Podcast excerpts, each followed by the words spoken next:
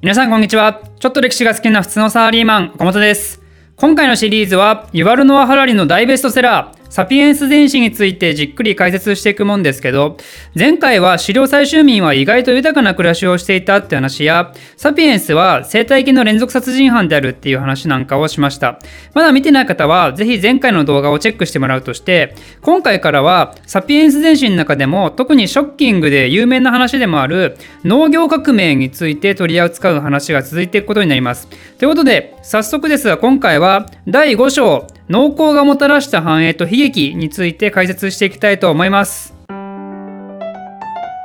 まず農業革命っていう言葉について。これ革命っていう言葉がついてますね。すなわち、それまでの世の中が大きく変わってしまうことですと。農業革命の前には、すでに別の革命をサピエンスは経験していましたね。それ何かというと、前回まで説明していた認知革命。認知革命の何がそんな革命的だったのかというとサピエンスは遺伝子変異によって認知能力が増加してその結果他の人類よりもコミュニケーションが豊かになり想像力が豊かになり結果的に集団の団結力や規模がさらに増して他の人類を圧倒することができたと、まあ、これはそれまでの人類の乗り方を大きく変えた一大変革なんで、まあ、文字通りサピエンス以外の人類は滅亡っていう運命にさらされるわけですしね。だからこそ認知革命っていう仰々しい名前が付けられているわけですよ。今回の農業革命もそれに匹敵するようなとてつもない話となります。前回の動画でも話しましたけど約250万年前に人類が誕生してから以降植物を採集したり動物を飼ったりする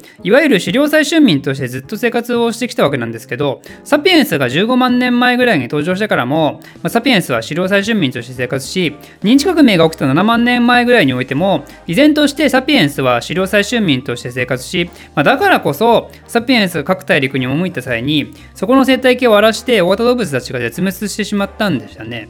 そんな感じで狩猟採集民っていう人類誕生以降ずっと継続されて行われていた伝統的なあり方がついに大きく変わる時がやってきます。それが起きたのが大体1万年ほど前の話です。それまでの狩猟採集のみに時間を使っていたサピエンスが突然限定された土地で植物の生命を操作することに全ての時間と労力を傾き始めるんですよ。日の出から日の入りまで種をまいたり水をあげたり雑草を抜いたりそうして植物の意図的な成長を促してその収穫物を恩恵として授かるとこれこそがつまり農耕ってことになります現代においてもほぼ全世界のサピエンスたちが依然として行っていることですね農耕がどこで始まったのかというとトルコの南東部イラン西部レバント地方あたり、いわゆる肥沃な三日月地帯と呼ばれるような場所ですね。それが紀元前9500年頃から始まって、紀元前9000年頃になると、小麦が栽培植物化されます。その後は、紀元前8000年頃になるとエンドウ豆、紀元前5000年頃になるとオリーブ、紀元前3500年頃になるとブドウが栽培がされます。まあ、こういった植物の栽培化に合わせて羊や馬なんかの家畜化も同時に起こっていますね。ちなみになぜこのように植物によって栽培化の時期が大きく異なるのかっていうのは、ちゃんと理由があって、以前10病原菌鉄の方での動画で触れたことがあるんで、まあ、気になる方はそちらをご覧ください。でどのように植物の栽培が始まったのかっていうのは、まあ、おそらくこれはかなり偶発的なもので、狩猟採集自体も小麦は食べていたんですけど、最初は食生活の中のごく一部の食材でしかなかったんですね。それが1万8000年前頃になると、氷河期が終わって温暖化が始まるんですけど降雨量も増えて中東エリアで小麦を中心とした穀物の自生範囲が一気に増えたんですよ。でその結果サピエンスは野生の小麦を食べる量が増えたんですけど穀物っていうのはその場でパクパク食べられるもんじゃなくて食べるためには簡単な調理が必要なんですね。なんでサピエンスは野生の小麦がいっぱいになってるのを見つけるとそれいっぱい採集してそれを野営地に持ち帰って処理して食べるわけですよ。でも小麦っていうのは小さくて細かいんでその土地でポロポロ落ちますよね。その野生の小麦を見つけて野営地に持ち帰って途中でポロポロ小麦の粒が落ちるっていうプロセスが積み重なるとサピエンスが好んで通る道だったり野営地の近くに不自然に新たな小麦が生えてくることになってそれでサピエンスは気づくわけですね。これはもしや自分たちでコントロールできるのではないかと。で、その後は、またおそらく試行錯誤があって、水をあげた方がいいとか、種を地面の中に埋めた方がいいとか、まあ、そしてようやく、サピエンスは植物の栽培化をついに成功させることになったわけですね。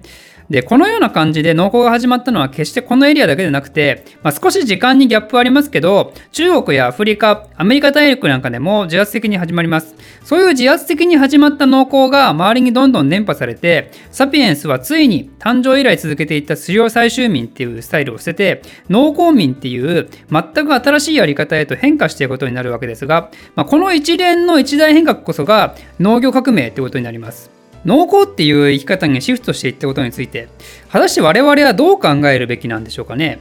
一般的には農業革命っていうのはポジティブに捉えられるもんなんですよ。なぜなら農業革命によってサピエンスはそれまでの狩猟採集っていう不安定な暮らしから脱却し食料の大量生産によって人口は増加し人々が定着して都市が発達し経済が発達し科学が発達しそれが積み重なってついには今の豊かな暮らしを実現させていったのだと、まあ、分かりますよね言いたいことは。今こうやって YouTube 見たりポッドキャスト聞いたりすることができるのも農耕スタイルへと転換したからこそ可能なわけでありますと。そのような明らかにどう見ても農耕を始めたことはいいことでしょって考えが世の中にあったんですけど、それに対して一石を投じたのがサピエンス電子の著者ユバル・ノア・ハラリだったんですね。ユバル・ノア・ハラリはこう言ったわけですよ。我々は小麦や稲やジャガイモなんかといった栽培植物を自分たちの意思でコントロールしているのではない。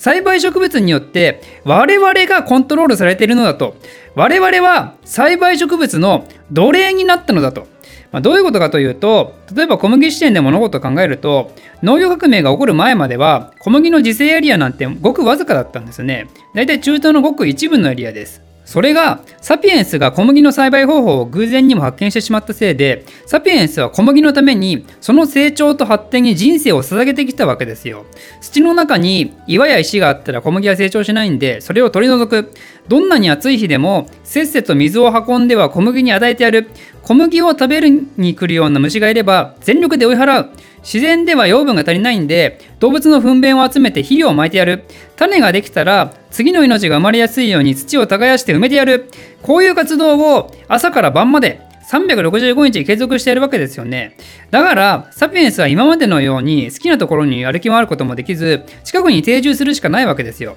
これとんでもないサービスですよね、小麦からしたら。まさに、より顔から墓場まで24時間サービスのコンセルジュっていう至れり尽くせりですよ。しかもサピエンスからしたら、体がそもそも濃厚に適した作りをしていないから、ずっと腰を曲げて作業することで腰がぶっ壊れるわけですよ。サピエンスとヘルニアの出会いですね、これ。じゃあなぜそうまでしてこんなクソ大変なことを人類はわざわざしたのかというとそうすることで自分たちの食料が確保できるからですよね。努力すれば努力するほど小麦の生産量は増えてカロリー不足の恐怖から解消されるはずだと。それを信じてサピエンスは実直に農耕を推し進めたんですね。確かに最初はうまくいったかもしれないですね。食料を保存することができて、収穫の正確な見積もりができて、もう食料に不安を抱えることはないんじゃないかと、サピエンスは感動したことでしょう。でもそっから数世代も経つと、どうもおかしな現実に直面するんですよ。あれ？なんかみんな空腹で顔色も悪くふらふら倒れそうになりながら生活してんなって。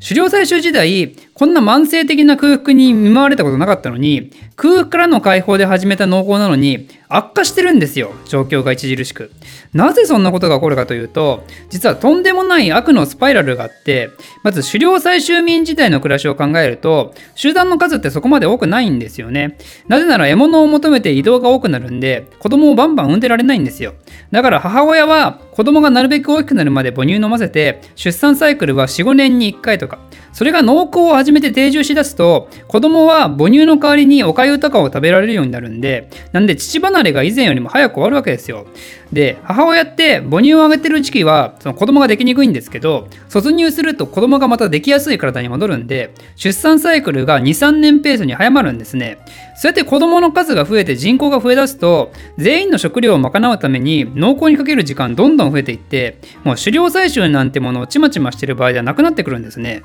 だからある時からサピエンスは狩猟採集を完全にやめて農耕オンリーの生活をしていくことになるんですけどそうなると食料が栽培している種の単一的なものに依存するようになるんですねそうなるとどうなるかというとまず栄養が偏りますよねだから以前にも増して病気にかかりやすい体へと変化していってしまいます。さらには赤ちゃんも卒乳の時期が早まったことで免疫系が弱まってしまって赤ちゃんの死亡率が一気に高まるんですね。それだけでなく人々が狭いところで定住することになって糞尿なんかが感染症の温床になりどうしても不健康な生活を余儀なくされるようになるわけですよ。で単一的な作物に頼る農耕ってのは実は大きなリスクを抱えていて例えば干ばつとか植物の病気とかねそういうのがかかると一気に食べるものがなくなってしまって集団全体が空腹状態で先の見通しが見えないとなるとよその集団を襲うわけですよ。お前ら食い物持ってんだろと。本格的な戦争の始まりですね。そういうものを退けるために集団は城壁なようなものを作って身を守るようになり集団が大きくなれば指導者的な人物が現れて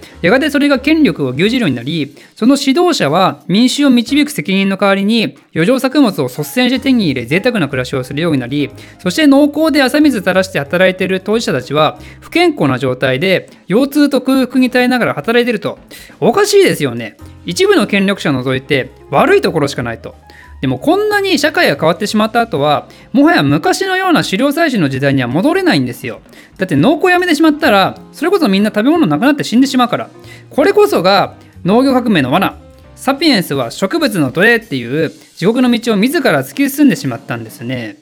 なんで自分たちの生活が楽になると思って始めたことなのに蓋を開けたら全く逆の結果になってたってことでユバルノア・ハラリは農業革命のことを史上最大の詐欺と呼んでますね。まあ、もちろん人類全体で考えると農業革命は人口の大規模な増加っていう結果をもたらしたんでサピエンスの種の発展っていう意味では、まあ、間違いなく進歩だったわけですけどでもサピエンスの個体ベースで考えると不幸以外の何者でもなかったわけですよ。ということでこの農業革命は史上最大の詐欺っていう説はあまりにも衝撃的すぎたんで、この書の話はやたらといろいろな場所で見聞きする機会もあるんで、まあ、すでに知っていたよっていう人もいたかもですが、まあ、最後にですね、少し興味深い話を紹介して、今回の動画を終わりにしたいと思います。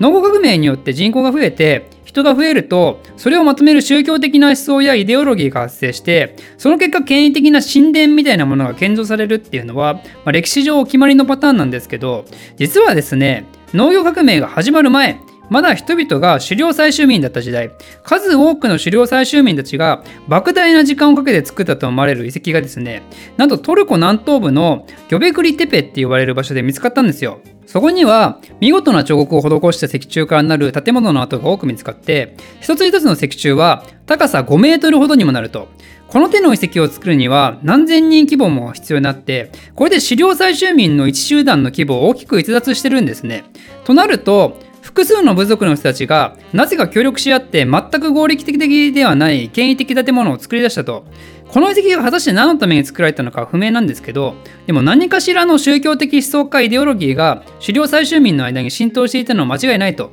で、驚くべき事実はここからで、そのヨベクリテペの遺跡の近くに栽培化された小麦の種の起源があることが分かったんですね。このことから、この遺跡は狩猟採集民が大量に集まって作り出したんだけども、これだけ大量の人を養うには、通常の狩猟採集だけは事足りなくて、それを養うために小麦の栽培化が始まったっていう説が考えられるわけですよ。